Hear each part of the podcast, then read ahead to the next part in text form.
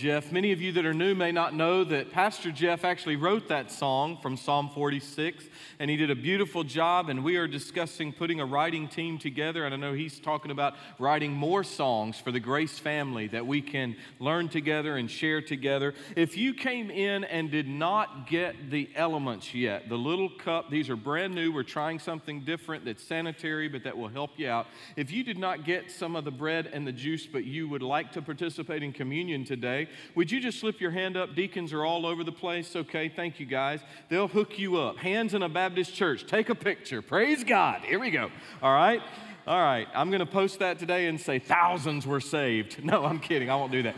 Uh, just uh, I know guys that would. Just, uh, just, just get your elements. We'd love for you to participate with us. If you are uh, born again, baptized believer in Christ, you do not have to be a member of Grace. And if you're at home, I should have said this in last service, and I totally forgot. But if you're out there, go ahead and get something, okay? Uh, some Ritz and some water or juice or wine or whatever you do at your house, or you know Oreos and Coke. Just get something and get it ready, okay? And uh, we would love for you to participate with us a little later in the service. Take your Bibles and turn to Mark 4, please. I told you last week and this week I'm in this mini series on sort of navigating problems, facing storms. And then uh, in, in two weeks, we'll be back in First John. I'll be finishing our First John series, getting ready for the holidays. It's almost impossible to think we're coming up, you know, on uh, Halloween and then, which we're not celebrating, by the way, but we're coming up on Thanksgiving and then the Christmas season. It's incredible uh, how things have flown. But I will be doing some special things and we'll be back. So thank you for being a part. And thank you for tuning in out there. So many of you uh, encourage me every week. You will write us, you will send me notes about messages and maybe some questions. Thank you for doing that. Thank you for reaching out. There is a trend that I have noticed, and some of our media team and communications departments talk to me about churches taking their staff off their website. And then you don't know who the pastors are, you don't know who the staff is, you don't, and, and I'm going, why? Uh, we want to be accessible to you. We want you to know that we are shepherds, but we are also sheep, and we're with you. We're in this together. The only reason I'm even standing on a platform is so y'all can see me. If I was down there at my height, you wouldn't see me, okay? So uh, I don't know why that trend, but all of our guys and all of our ladies are accessible to you. And all of the employees that are part of Grace, do you realize there are some 250 of them between church and school when you put us all together? But we are here for you, and we would love to minister. So thank you for tuning in. Thank you for encouraging us as we hope we encourage you.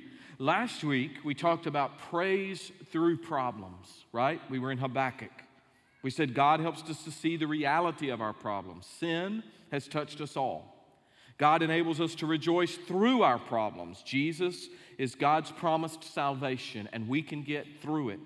And God gives us the resources to overcome our problems. God says, Look, that mountain won't conquer you. Sometimes I'll move the mountain, but sometimes you'll walk over the mountain. But rejoice in me, trust in me. And the account we come to today is so important in the heart and mind of God that He records it three different times. This is so cool. These stories from Matthew, Mark, and Luke, they're called the synoptic gospels. Same seeing is what synoptic means, same seeing. And so synoptic gospels often record a story with slight nuance.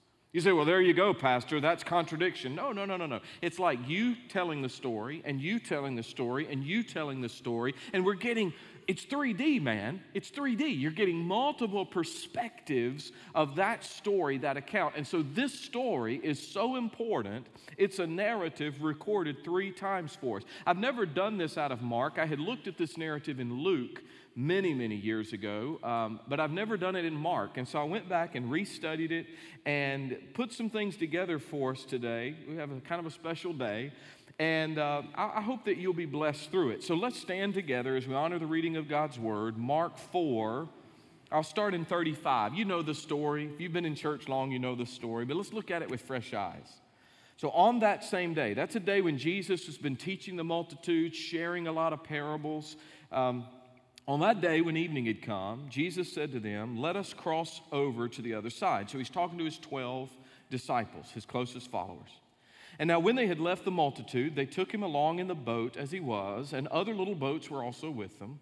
And a great windstorm arose, and the waves beat into the boat so that it was already filling. In other words, if you've been in a boat and it's filling, not good, right? So he was uh, in the stern, that's the back, the bows in the front, the stern in the back. Jesus was in the back, asleep on a pillow. And they awoke him and said to him, Teacher, do you not care that we're perishing? And he arose and rebuked the wind. And he said to the sea, Peace, be still. And the wind ceased, and there was a great calm. And he said to them, Why are you so fearful? How is it that you have no faith? And they feared exceeding, that means revered. They, they were in awe. And they said to one another, Who can this be? That even the wind and the sea obey him. Let's pray together. Heavenly Father, I have felt the very way these guys have felt. Honestly, I felt like there were times you didn't care. And I know that that may rattle some people to hear me say that as their pastor, but uh, the best thing I can be for our folks is real. And there are times when I felt like that maybe you were asleep and that I didn't understand and I didn't like it. And honestly, Lord, it has been in those seasons that I really have had to choose to trust you, to choose to just take you by the hand and walk with you by faith and believe that you would lead me out. Lord, I've had to learn as Habakkuk did and as these disciples did to trust your wisdom, even when I didn't understand or like your ways. And I pray today that if there's anybody in a storm, and I know there are some, uh, sweet Janie and Dave, as they just came up to pray, Lord, I know they're in this storm of cancer, but God, she has beat it before by your power and for your glory, and she is beating it again. And there are other things that we can be more than conquerors in today. So I just pray that you would open every heart and mind and speak clearly to us that we might receive your truth and then apply it for your glory and our good. In Jesus' name, amen. Okay, guys, be seated. And so today we're going to see how the storms of life reveal a lot about our faith in Jesus. Now, what I hope for you is that the storms of life strengthen your faith in Jesus, that you press in rather than run away. So, first we see this storms reveal our faith in the plan of Jesus. Storms reveal our faith in the plan of Jesus. Verse 35. Don't miss this. On this day, when Jesus has been teaching and giving all these parables, when evening comes, he says to the disciples, Let us together cross over to the other side. So he makes his boys get in a boat and says, We're going across the Sea of Galilee. Now, I got a real important question to ask you guys, okay? Jesus, the Son of God, Jesus, God the Son, Jesus, divinity in flesh, do you think Jesus Christ may have known a storm was brewing on the horizon? Yes, no? Well, I'd say so. He's better than the Weather Channel, y'all. You know, Matt Hinkin, Matt, I love you. I know you just retired. You've been the weatherman here like, uh, I don't know, a long time 40 years, 30 years? I don't know. He started when he was two, right? So, Matt Hinkin is a great weatherman. Jesus is a better weatherman. Okay? Jesus is better. Jesus knows. He knows exactly what's about to happen, but he is so exhausted, he goes back in the back of the boat and he goes to sleep. Now, I would ask this question Could it be that Jesus was doing all this teaching? And then he maybe sent these boys, including himself, but he sent them into the midst of the storm so that they had a life lesson worked out in front of them. Could it be possible? Yes, I think it was. Now, now here's another question you may not like, but I'm going to ask it anyway. Could it be that we sometimes enter a storm by obeying the Lord? Oh, ho, ho. Well, no, Pastor. If everything's good and easy, then I'm in the will of God. But if it's hard, surely that's not God's will for me. No, Mr. Osteen, that may be God's will for you. Oh, did I? I, I, sh- I thought it. I didn't. It came out of my mouth. Oh, yeah, no filter. Listen. Here's the reality, guys. Sometimes your boat is getting struck because you're right where God wants you to be. No way, Jack. Oh, really? Tell it to Jesus. Jesus Christ being spit upon, being whipped, being mocked, having a crown of thorns placed on his head, nails in his hands and feet, stretched out on a wooden cross in the midst of shame and agony and pain, and in the greatest storm any person could ever face, is right where God wanted him to be. Did you know that? He's right where the Lord wanted. Somebody gonna wake up. Mike Florida, you in here? They better wake up, man. I told you earlier I want your towel. I gotta wave something. Some of y'all right here doing okay. Y'all are dead. Now wake up. Oh, come on. Thank you. So the reality is sometimes we're in the midst of the storm because God wants us to be in the midst of the storm. He's trying to teach you something in the midst of the storm. He wants you to know that without difficulties and trials and stresses and failures, you will never fully be what the Lord wants you to be. Like the clay, it's got to be molded and mashed and made anew to be something grand. And when the potter is molding the clay, the clay has no right to say, ouch, what are you doing? The clay says, Thank you, Master, I'll take it. And when you go into the flame to be hardened up, the Master knows what he's doing because without adversity, we would be insufferably self centered and proud and one dimensional and empty. And Jesus said, Let us cross over to the other side. Let us get across this lake, not let us go into the middle of this lake and be drowned. That is not what Jesus said. And yet, these boys didn't understand the plan of Jesus. Secondly, storms not only reveal our faith in the plan of Jesus, but they reveal our faith in the presence of Jesus. The fact is, there were other boats around, but Jesus was in their boat, and that made all the difference.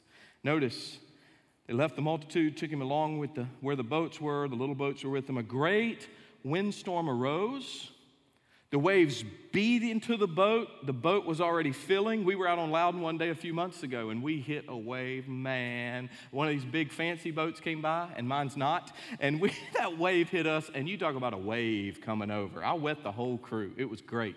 Thankfully, my boat has some holes in the back where it will self drain. But if it hadn't had them, I promise you, we would have been bailing water because you don't want water in the boat. And here it says that water was coming in, but Jesus in the back, in the stern, was asleep on a pillow. So they have to wake him up. Teacher, don't you care that we are perishing? Now, this scene is interesting, right? You see Jesus exhausted. He's been giving it out all day. And I'll be honest with y'all, I go home after preaching, I'm tired. I can teach a three hour college course in front of a bunch of college kids. I can teach a three hour block and be fine. I can go out and do anything. I can preach a couple times and I'm exhausted. It's a different level. And Jesus has been preaching. Jesus has been sharing the kingdom of God. Jesus has been giving all these parables, these earthly stories with heavenly meanings. Jesus is worn out. Do you realize it's the only time in all of Scripture the Bible says Jesus was asleep? But Jesus did sleep. He slept every day, every night. You know, Jesus slept. Now, there were times probably where he was praying and he was with the Father and he would stay up all night, but Jesus slept because Jesus was and is fully human while simultaneously being fully God. And in his humanity, Jesus was exhausted. Now, he's here, here at the edge of the Sea of Galilee, the Lake of Gennesaret. We call it the Sea of Galilee because the language of Jesus' day did not have a differential word for sea versus lake. So don't think Sea of Galilee is a big ocean. Think of this Jordan, the Jordan River. Jordan means down from Dan. So in North Israel, you have Dan. And there are the headwaters, the beginning of uh, the Jordan River. This is where the Jordan River starts. It bubbles out of the ground, out of the mountains, and it begins to form a river. It comes and it expands, and it's eight miles east to west, and it's about 13 miles long. Let me make sure I'm giving you my numbers right. Yep, it's about 13 miles north to south. The Jordan River dumps into it, and then it spills out. In fact, when we go next year, and I hope you'll go with us, the owner of the company's coming in a few weeks, and he'll tell you all about our October 22 trip. But the, we'll go and we'll get baptized just in the Jordan below the Sea of Galilee. So you have this bowl, the Sea of Galilee, and then the Jordan comes down, and guess where it drops? It empties into the Dead Sea. No exit. It empties down there through the wilderness. And so uh, Jesus is saying, We're going to get out on this little lake. It's very small compared to the lakes around here. And it's got this ring of mountains around it. And so, what you have is the snow capped heights of Mount Hermon, about 30 miles away. And there's a gorge that comes down that acts like a funnel. So, the cold air on the tips of those mountains that are white capped comes down into this gorge. It gets over the Sea of Galilee, Lake of Gennesaret, and it gets hot. And when cold air meets hot air, you get a spinning effect and you get storms that will come up very, very quickly, sometimes violent storms. Some of you maybe have seen Smith Mountain Lake. Smith Mountain Lake is in Virginia. My parents had a place on it for years. Smith Mountain Lake is where What About Bob is filmed. Anybody seen What About Bob? It's really funny. Frank, no, he's teaching. I bet he's not seen it. We're going to teach him, though. We're going to teach him. So, What About Bob is filmed there. It's a beautiful lake, but it's got mountains kind of around it. And Smith Mountain Lake is known to have storms that can pop up quickly. We were out, my parents weren't with us, but me and Cindy and the kids were out at a place called Hales Ford Bridge. It was 13 miles on the water from the place they had, and we were eating and playing putt putt, doing ice cream, doing all the fun family stuff, and a storm started rumbling. Well, we get on the boat and we just hammer down. My dad on that boat had a big Suzuki, and we just hammer down and try to get in front of the storm, although it felt like it was breathing down our neck. It was coming after us. Well, what do these guys do? They don't hammer down on the Suzuki or the Mercury or the Johnson. They don't hammer down. You know what they do? You have to drop the sail when the wind picks up, or else it can turn your boat, and you row hard. You row hard. These guys couldn't escape. It came up on them, it is swamping them. Now imagine how you feel. The Greek phrase here, when it says this was a, a windy storm, or it says a great windstorm arose, is literally a storm of wind. This boat is not a seagoing vessel, it's a freshwater fishing boat. You can see a replica of a Jesus boat when you go to the Holy Land with us. And it says a lot about this storm's intensity. Because these, many of these, are professional fishermen. Many of these earned their living on and around the Sea of Galilee. And yet these fishermen are saying, We're about to die. Matthew records it this way Lord, save us. We're going down or we're going to drown. Luke records it this way Master, Master, we're going to drown. And then Mark, of course, says, Teacher, don't you care that we're perishing? Now you might say, there you go. See, contradiction, contradiction. Listen, Bub, if there's a storm coming up, everybody's probably hollering, hey, where's Jesus? We've seen Jesus heal people before. We've seen Jesus do all this. Hey, somebody wake him up. Hey, teacher, don't you care? I mean, they're saying all manner of stuff. But the cool thing about having the synoptic gospels of Matthew, Mark, and Luke is you get these per, perspectives, and they're all true. And so you're looking into this boat and you're seeing that these guys are terrified. Matthew records the cry for help, and Luke seems to say there's a statement of doom, and Mark records that one or more of the disciples think they're going to die. But remember this this is important. Jesus didn't keep the storm from striking the boat just sinking it. There's so much false narrative going on today. I almost hesitate to call it preaching that says, if you'll just trust the Lord, then you won't have to endure this or that. He'll give you this, He'll give you that. But the reality is, you may be right where God wants you, but the storm is still striking your boat. The good news is, if Jesus is in the boat of your life, your boat cannot sink. That's what the Bible teaches us, right? So your boat can't sink, but it can face storms. The 19th century composer and singer Mary Ann Baker wrote in a hymn about this text. Listen to this. No water can swallow the ship where lies the master of ocean and earth and skies. What a beautiful reality. The water can't swallow you. You cannot go down when Jesus is in the boat. Remember what Jesus does to storms? Does anybody remember? He walks all over them, man. You cannot sink when Jesus is with you. You cannot go down. Yes, you can be beat up. Yes, you can be afraid. Yes, you can be in a place of not understanding. God, where are you in this? Well, Genesis 28 15. The Lord says, I am with you, and I will watch over you wherever you go. And Deuteronomy 31 6 says, Be strong and courageous, and do not be afraid or terrified, because the Lord your God goes with you, and he will not leave you nor forsake you. That doesn't start in Hebrews, it starts in Deuteronomy. And Isaiah 41:10, God said, "Fear not, for I am with you. Be not dismayed, for I am your God, and I will strengthen you, and I will help you, and I will hold you up with my righteous right hand." And Jesus said, "Lo, I'm with you always, even to the end of the age." When you trust Christ as Lord and Savior, He gets into the boat of your life, and you have nothing to worry about so long as He is there. But the reality is, if you've lived long at all, you've probably said, Lord, I don't like this. I don't understand this. Why are you sleeping? God, surely you're not paying attention to me. Now, has anybody else, or is it just me? I'm gonna be real. Has anybody else questioned, God, why are you allowing this to happen? Why did you do this? Or at least, why did you allow this? Has anybody else asked that question of the Lord? I saw a couple hands go up. The rest of y'all are lying. Okay, it's okay. You can repent. Man, I'm telling you, if you've been a Christian long at all, there's been something come into your life, or someone's been taken away from you, or something has happened, and you have said, God, where are you? Why would you allow this? I love you. I'm trying to walk with you, but why would this happen? Could it be that God is saying the strength is coming from the storm, not in spite of, and not just by taking you out of it every time. See, storms reveal our faith in the plan of Jesus and in the presence of Jesus. Is He in your life? If He's not in your boat, it can sink.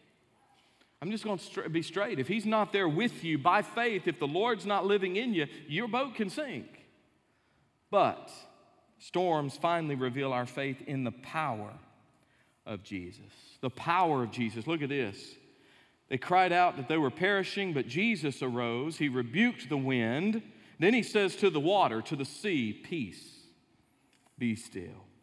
And the wind ceased, and then, indicative now of the wave, there was a great calm. It looks like that rowing course behind our house. You look out on Melton Hill on a morning like this, and it's just glass.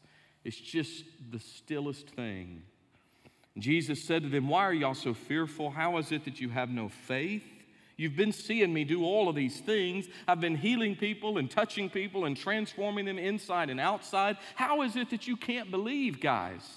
And they feared exceedingly. They had a, a reverent awe of him, and they said to one another, who can, who can this be? Even the wind and the waves obey this guy. Who is he? And they didn't even understand. This is the God who made it all.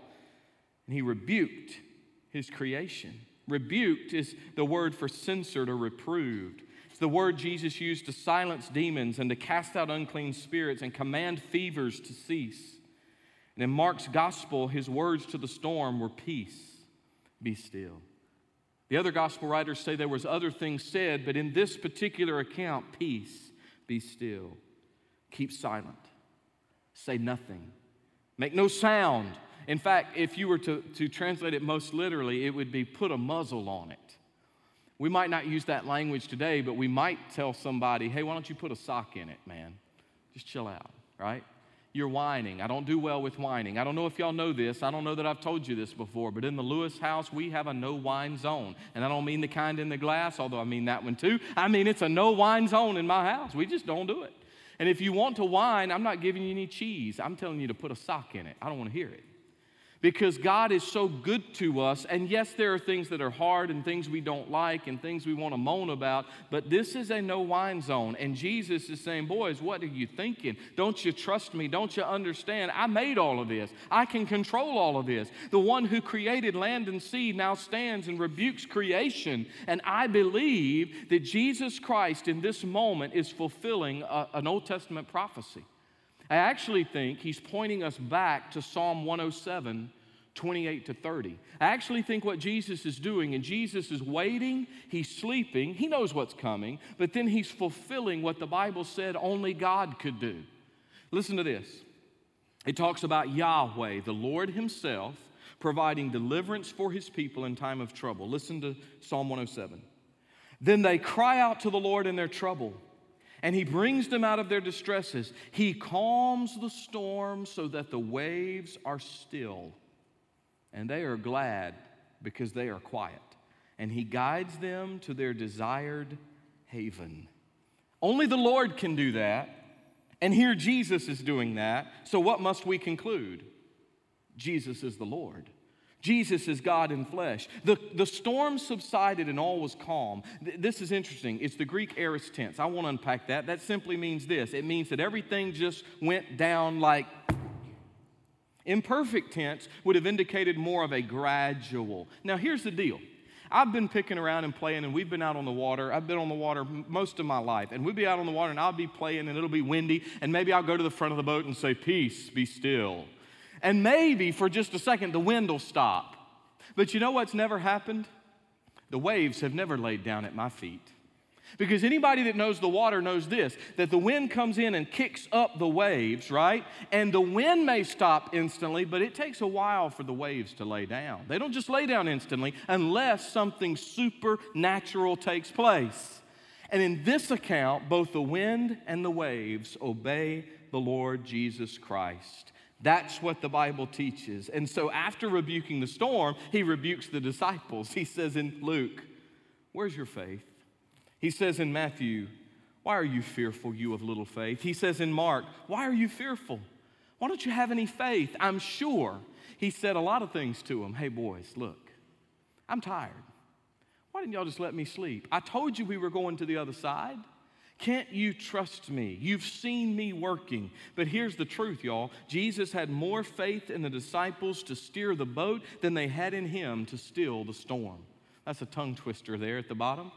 He had more faith in them to steer the boat than they had in him to still the storm. Jesus said, We've got this because we're doing it together. They've seen miracles. They've seen healings, they've seen demons cast out, but this time was different. You say, Look, uh, Pastor Bobby, why is it that they've seen all this cool stuff and now they can't believe? Let me tell you why. Some of y'all would say, If I had walked with Jesus and I had saw, saw him making the lame walk and the blind see and the deaf hear and speak, if I had seen that, I wouldn't have doubted Jesus. Oh, wait a minute. Oh, wait a minute. What's the difference this time? Do you know the difference? It's happening to them. Now, see, some of y'all, don't look at me holy, by the way. Some of y'all can pray for other people really well. God, we're going to trust you to heal my brother, heal my sister. God, we believe that you're going to bring a healing and a touch and you're going to help them financially and relationally and in every way. God, I am praying, believing. And then the storm hits your boat. Lord, where are you in this? And you struggle when it affects. Now, am I being right or not? Is that true? Come on. It's always easier to pray for the other guy than it is to apply faith in your own life. It's always easier to pray for them and say, oh, those poor people down in Haiti. But if you've ever lived through a hurricane, it's another story. It's one thing to pray for those poor folks of Louisiana, it's a whole nother thing to live through the storm. And we're good at praying for them, and our faith wobbles when it hits us. That's what they're facing. For one of the first times in the gospel narrative, we're seeing the disciples facing their own storm. Now, let's be real. Have we ever felt like Jesus was asleep? Of course we have. Think about this guy. Listen to this guy from the Bible. Behold, I go forward, but he's not there. And I go backward, but I can't perceive him. On the left hand, where does he work? I can't behold him. He hideth himself on the right hand. I cannot see him. Anybody know who might have said that? Job. I've tried to live a good life. I've tried to be a righteous man. I've tried to even sacrifice for my children. God, I've done all of these things, and yet you've taken everything from me. And now I'm scraping myself with broken pottery because my body's full of boils. God, where are you? Man, I've been there. And I've never even scraped my skin for boils, but I've been in the depths where I've said, God, you can't possibly be in this. And you say, Oh, you must have faced that before you were a pastor. Wake up, buddy. I'm still a man just like you, and I still stink like a sheep, just like some of y'all. Just because I'm called to be a shepherd doesn't mean I'm not a sheep. And the reality is, I've cried to God too, Where are you? And in that still quiet place, Jesus says, My child, where's your faith? Can you trust me? When you can't trace my hand, can you trust my heart? when you don't understand my ways, can you trust my wisdom? See, I quoted I quoted Job 23, verses 8 and 9, but I didn't quote verse 10. Now listen to verse 10. So Job says, God, you're not over there, you're not back there, you're not over there, you're not over there. I cannot see you, where are you? But in verse 10, Job says, But God knoweth the way that I take he hath tried me, and I shall come forth as gold. Meaning, the refiner has put me in the fire, and all the impurity is coming off, and God's gonna scrape it off the top. And the gold doesn't like the way it feels, but the refiner knows what he's doing, and when he brings me out of the fire, I'll shine like gold. That's what Job said, y'all. See, we like to read about all that other stuff. But Job was the guy that said, Though he slay me, yet will I trust him. You know why he said that? Because his wife, a foolish woman, now I don't have one of those. She's a godly woman. She's a beautiful woman. I love you, I love you, I love you. But Job had a foolish woman, and she said, Job, why don't you curse God and die? Mm-mm, mm-mm. You talk like a foolish woman. Though he slay me, yet will I trust him. Sounds a lot like Horatio G. Spafford last week. He took my Maggie and my Annie, my Betsy and my Tanetta. He took my little girls. They're gone. You say, well, God didn't take them, they just died. Well, at least God allowed it if you believe God's sovereign. So God didn't kill them, but God allowed it, didn't He? But Spafford said, I don't like it. I don't understand it. The storm rages but it is well with my soul. And Jesus calmed the water and he spared their lives. And I believe here this morning, some of you are right here getting whipped, and your boat is filling, and you are scared, and you are crying out to a God who you think is asleep, or maybe not there. And I want to encourage you to look to the only one who can bring calm to the troubled sea of your life. See, the passage ends with this question who is this that he even commands the wind and the waves? Who is this? And you know why I think it ends with a question? I think God is asking you today, who is Jesus Christ? I don't mean who do you think the pastor thinks he is? Who do you think these other people say he is? Who do you say that I am? He asked, he asked the uh, disciples, he asked Pilate that, in fact he would say, who, What is truth and who am I? And he's asking you, Who do you think Jesus is? Storms reveal our faith in the plan of Jesus. They reveal our faith in the presence of Jesus. And they reveal our faith in the power of Jesus. You are not going to live long without being in a storm. You're either heading toward one, in one, or leaving one. That is the nature of life in a sin cursed world. But what are you going to do when the boat is getting whipped? Want you to listen to this. 1932, the man is A.M. Overton. He's a pastor of a church in Mississippi with a wife and three small children. His wife was pregnant with their fourth child, and when it came time for the delivery, there were complications, and both she and the baby died. During the funeral service, the preacher officiating the service noticed Pastor Overton writing something on a piece of paper. So after the service, the officiating minister asked him about it. And he handed him the piece of paper with a poem that he had just written. This grieving husband and father wrote a poem entitled, He Maketh No Mistake. Let me share a few verses with you. My father's way may twist and turn, my heart may throb and ache, but in my soul I'm glad to know he maketh no mistake. My cherished plans may go astray, my hopes may fade away, but still I'll trust my Lord to lead, for he doth know the way. I want you to turn your attention to the screens for the third verse.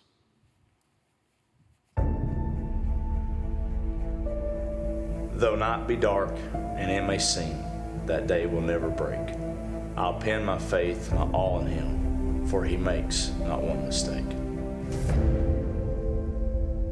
My name is Jason Stiltner. Uh, my wife of almost 14 years, Vicki Stiltner. We have two uh, two beautiful children. Uh, Abram, he's five, and Naomi, she's two. Uh, and I own a uh, business, Big Orange Tree Service in Oliver Springs, Tennessee.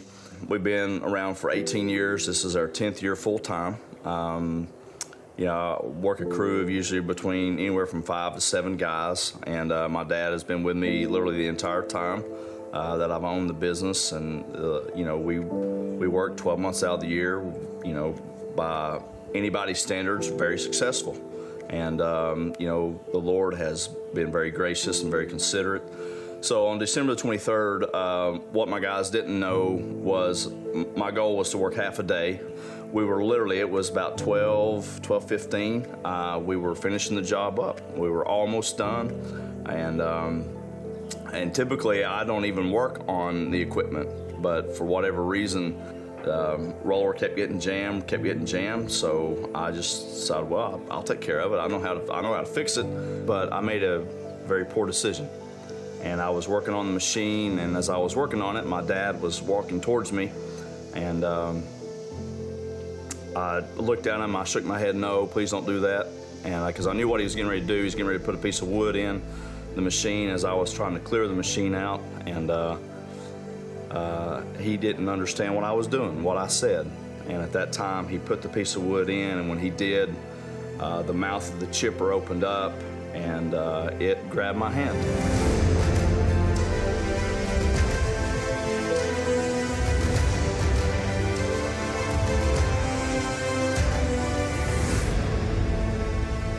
I didn't know how bad it was, but I knew it was bad.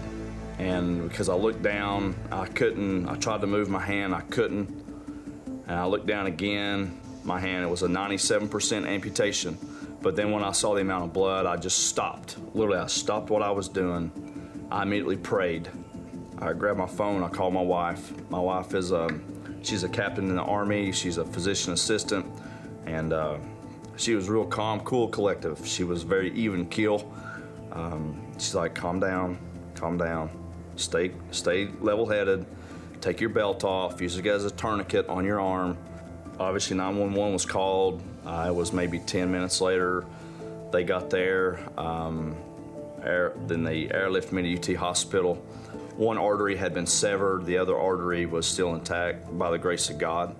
Um, truly, it was the only thing that was that saved my hand uh, was the fact that I had one artery still supplying some type of blood flow into the hand. And so I remember Dr. Harris, he's a young guy, 35, 36 years old. Yeah, UT, uh, hand surgeon there at UT, and he came in and we had a very candid conversation. Um, he's like, You need to understand, Jason, when you wake up, more than likely, uh, you won't have a hand. Uh, he said, The extent of your injury is very severe, and I don't know that I can put it back together. And I looked at him and I said, uh,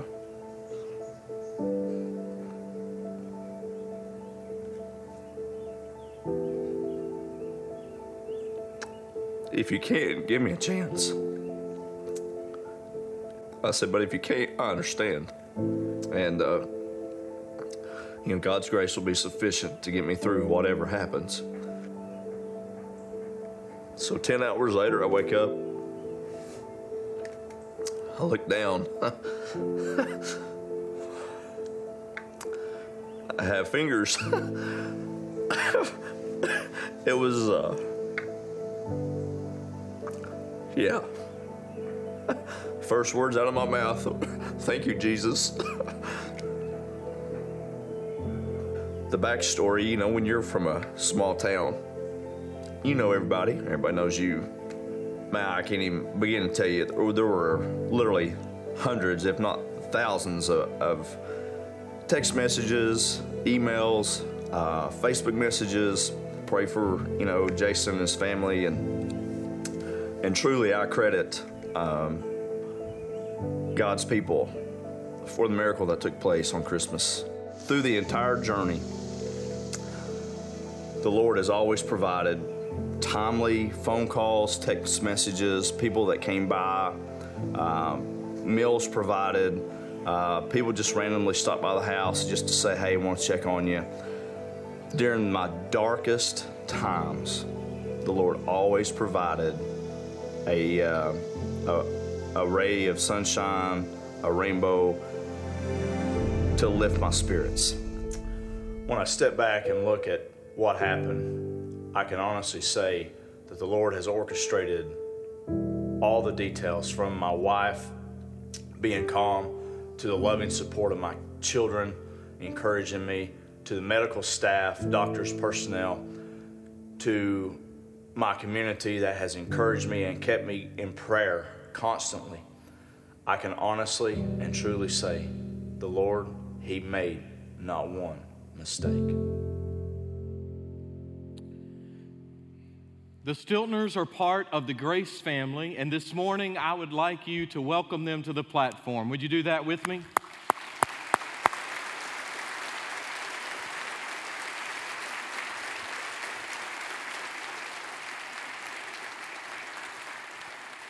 Hey guys, good to see you again. Can I get another five five? A low five and a high five? Thank you, sweet girl.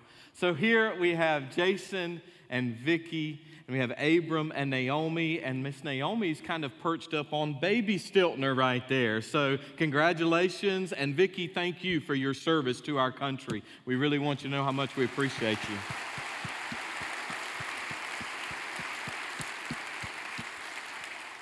So, church family, I had heard about this accident and began to correspond with Jason some, mostly via Facebook, but said, I really want to get together with you and want to talk more. And so, a few months ago, we had lunch together.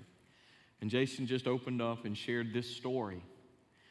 And really, what he wanted to know was, Pastor, how can I take this journey since Christmas of last year and how can I see that God gets glory?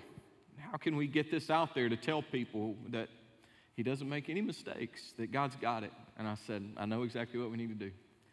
And I connected him with Jesse, our lead videographer, Jesse Jones. And I would like you to join me in thanking Brother Jesse because everything you saw, he just put together in that amazing video.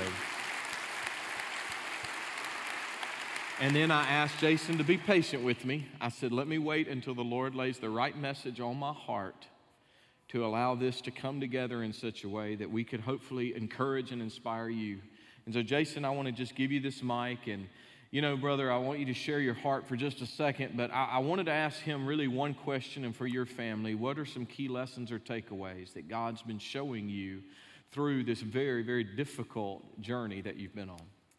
Thank you, Pastor. Thank you for allowing us to share in, in the testimony. Thank you, Jesse. I'd love to say it's been easy.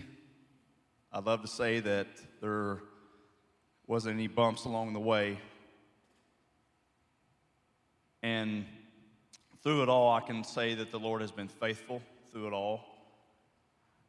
I think most of us have probably heard the uh, cliche God gives the toughest battles to his strongest soldiers. And, and I shared this with, with Pastor a few months ago. And, and I think that's, there's truth to that. And then I heard this quote The Lord makes the toughest soldiers out of life's hardest battles. Yeah. And this, this right here was one of the toughest battles. If you know me, you know that I'm a self sufficient, I'm a man's man, uh, I'm a go getter. But I'm going to tell you, this drew my family closer together. This drew me closer to the Lord. and I'm going to tell you, this has been a monumental struggle. The shirt, but God. In the first service, my surgeon was here, Dr. Harris.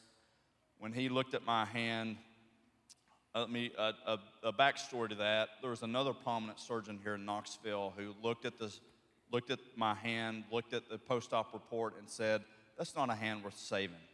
Hmm. That's a hand that'll never be functional again.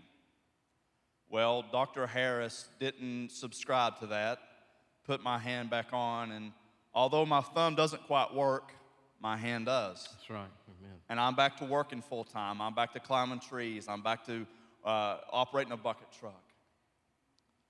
And here's what, I, here's what I have come to understand it is not my job to understand the why. Mm. It is my job to simply trust in the Father who saw fit to allow this to happen mm. for his glory. Mm. That's my job, just like Job. Amen.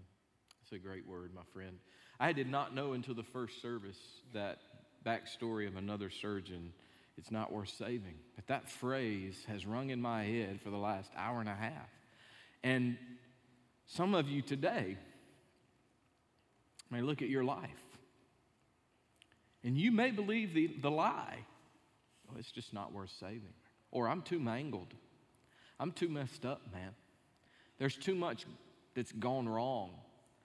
You know, the devil tried me to get tried to get me to believe those lies a few years before I finally surrendered to ministry. And man, you can't. You just look at you.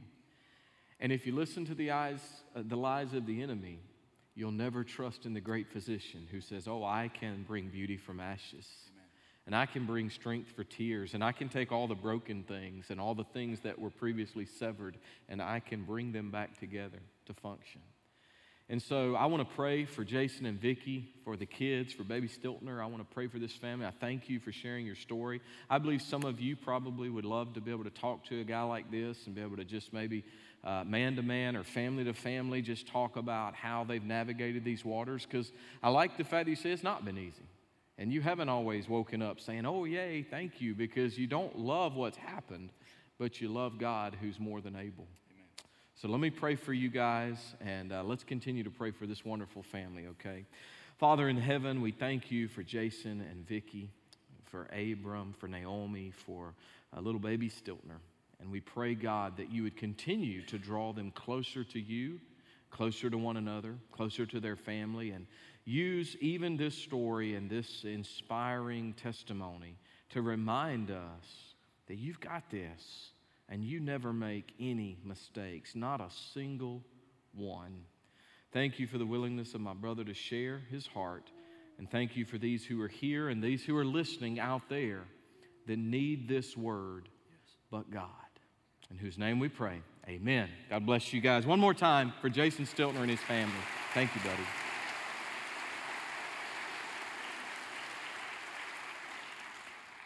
So I wanted to use Jason's story and see that before us as a segue to tell us that, you know, folks, we've all got something.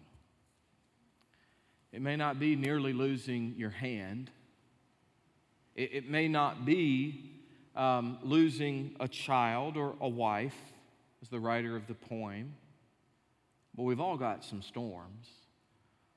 And if you haven't faced one yet, hang on because the nature of this world is such God created us in His image according to His likeness. Perfect.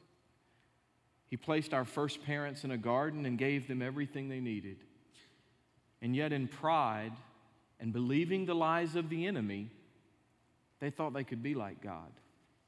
And so they disobeyed the Father, and in disobeying the Father, they allowed sin not only into their lives, but into this world. And it not only affected their hearts and their relationship, it affected everything around us.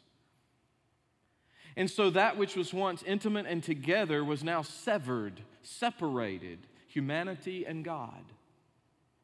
And there was a system for a period of time where you could bring animals and you could sacrifice them because the blood of the animal represented life. And by giving life, there was sort of this temporary arrangement where you could kind of come closer to the Lord. And yet, animal blood would ultimately never take away human sin. And so people like Job suffered in this life and made a cry before God that there would be someone that would have his hand on God and his hand on man, a mediator that would unite us, one who was like us, but different. And so, in the fullness of time, through the Virgin Mary, God sent his only begotten Son, fully God, and yet simultaneously fully man and Jesus was born into this sin cursed world and walked her dusty streets and was tempted just like you and I are tempted. And yet, in his full divinity, Jesus would never succumb to sin. And yet, willingly, nearly 2,000 years ago, Jesus Christ allowed them to take him, allowed them to put him through a series of mock trials, allowed them to beat him, spit on him, shame him put a scepter in his hand and a crown of thorns on his head, allowed himself to be stripped down and nailed to an old cross, allowed them to hang him up before a sneering and jeering crowd, the very people he had made in his image, And of course, we know it wasn't the nails that held him there, but his love for us. Then they took his body down after he had truly died and they buried it in a borrowed tomb because he didn't have any earthly possessions. And the gospel story tells us that three days later, by the power of Almighty God who accepted this perfect sacrifice of the sinless one, God raised him to new life. He ministered on this earth some 40 days and then he ascended back to the right hand of God the Father. Where right now, in this moment, he's mediating between you and God. And he simply wants you to trust him.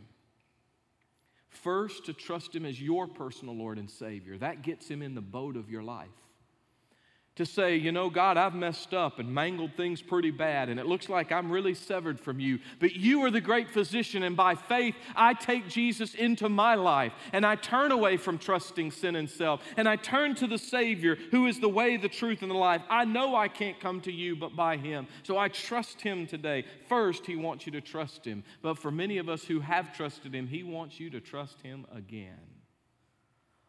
I don't mean you're saved a second time. I mean, you're not surrendering. I mean, you're in the storm and you're still crying out, God, why are you asleep? And in knowing Jason's heart and Jason's story, I know there have been days where he's cried out, God, I don't like this. I don't want this. I never asked for this. But being that it is what it is, I trust you. I'll praise you. I'll share my story because somebody out there needs it. When we come to the Lord's table, that's what it reminds us of. It reminds us of the perfect sacrifice of Jesus, who had his body broken so that ours could be whole, who had his blood spilled so that we would no longer have to bring those animals into the house of the Lord. And so I want you to take your elements cup and I want you to turn it over. We've tried to do something that was easier than the last style, and you'll open just one tab, the tab with the bread in it. So the juice is facing down, and you'll just open that, and if you would please, just pull that bread out, that little wafer. See, Jesus didn't have these neat little wafers. But in that upper room, when he was having his Passover meal, he took that and made it something new and he held that unleavened bread. And as I like to remind you, that bread looked a certain way, flattened. The way it was baked, it would have had these bruise marks on it. It had these stripes in it, and then you can't see it maybe as well from where you are, but it was pierced. They poked it with holes. They had to cook it very quickly from the instructions God gave us way back in Exodus. But at 33, 33 and a half years of age, Jesus took this and he said, Fellas, I want you to look at this because this is my body and it's broken for you. The great prophet Isaiah would remind us that he would be bruised for our transgressions, he would be wounded or pierced for our iniquities. But he also said that by his stripes we are healed. He took my place, you see. He took your place. And in communion, we are saying thank you. I remember. I acknowledge what you did for me. And I acknowledge that though it's still not easy sometimes, you are with me through it. Let me pray with us. Heavenly Father, just as Jesus took the bread and he blessed it, then he broke it and gave it to his disciples. So we come to this holy time known as communion, the Lord's Supper. We thank you the broken body of Christ by whom we are made whole.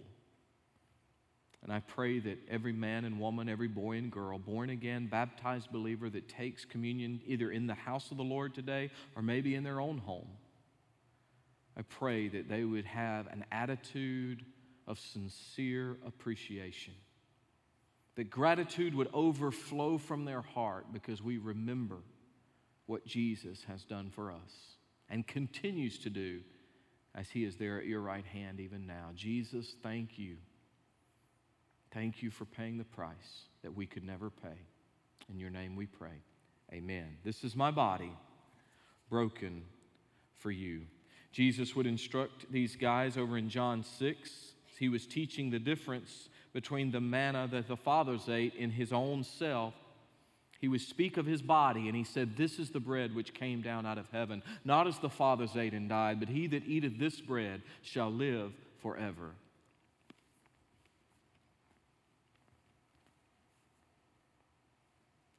On the same night, our Lord took the cup. Having blessed it, he gave it to his followers. If you'll open the top tab gently, please, you'll get to that juice. And he said, This is my blood. It's the blood of the new covenant. And because the Bible has been very clear that life is in the blood, this represents life. And Jesus would teach them not only would my body be broken for you, my blood would be shed for you. But without the shedding of blood, the writer of Hebrews teaches us, there's no remission, no forgiveness of sins. And so we also read that in 1 John 1 7, this beautiful statement that John teaches us. If we walk in the light as he is in the light, we have fellowship one with another, and the blood of Jesus, God's Son, cleanses us from all sin. Let's take. For as often as you eat this bread and drink this cup, you proclaim the Lord's death until he comes. The Bible says on the night where our Lord took the Passover and instituted the first Lord's Supper or that Last Supper, they sang a hymn and they went out. And as our musicians come back, we're going to circle back to that little song that Pastor Jeff wrote, When I Am Still. I would like to encourage you, as I did a little earlier today. Some of you need to come. Now, some of you need to give your life to Christ. Pastors will be here to receive you now or after the service. If you're more comfortable, come to see Cindy and I. We have counselors and pastors there. Some of you need to come and lay some things before the Lord. I know, I know, I know. Many of you flooded the altars the last few weeks, and you say, But I've already been there. Well, you know, I don't think it ever hurts to go back and talk to the Lord about something again. I don't think that's a bad thing. And so I would encourage you, would you please just lay it down? Some of you to trust the Lord for the first time. Some of you to trust the Lord for the first time in a long time. Some of you to come and say, you know, I'm ready to jump in and be a part of what God is doing here. You can come, you can lay this before God on this holy day, this holy altar, in this holy place, before a holy God. The one thing I can say with absolute certainty today is no matter what your storm looks like, no matter how bad it may seem to be, God makes not one mistake. Stand with me. Father in heaven, as we bow in your presence, the one thing I am absolutely certain of is that you got this. You are in control. I'm also quite sure today that there are some people here struggling. In a room with this many folks, I am quite sure there are some folks here that are dealing with some difficult, difficult things. There are some people that need to come or come again and lay it before your throne and say, God, take away the anxieties, the worries, the burden. They can pray, take away the storm as well. That's a perfectly wonderful prayer, and I think we should ask. But whether you choose to take away the storm, whether you choose to move the mountain, or whether you choose to take us through it or get us over it, we will trust you. We will praise you. We will claim victory in Jesus' name. We will say that we are more than conquerors through him who loved us. We will proclaim that greater is he that is in me than he that is in the world. We will claim that nothing can separate us from your love, neither height nor depth, nor created things, nor things in the past, nor things to come. But that you love us with an everlasting love. We will proclaim by faith that you are greater than all of the storms and you can walk all over them, Jesus. We will make that claim today. We will stand on the authority of your word today. God, some people need to do some business with you right here, right now, for their good, but ultimately for your glory. So move them, move us to get on our face before you and say, Oh, King Jesus, I need you in this. I don't want to believe that you're asleep. I know that you're working all things together for my good and your glory, even in the context of suffering. God, help me to know I am not alone. God, move us in these moments that we have. In Jesus' name, God's people said, Amen. Thank you so much for watching us today. God is doing absolutely amazing things in and through our Grace Baptist Church family. If you'd like to share anything the Lord is doing in your life, feel free to reach out to us through our website or our app. And if you're ever in the Knoxville area, come by and worship with us and our family of faith here at Grace Baptist Church.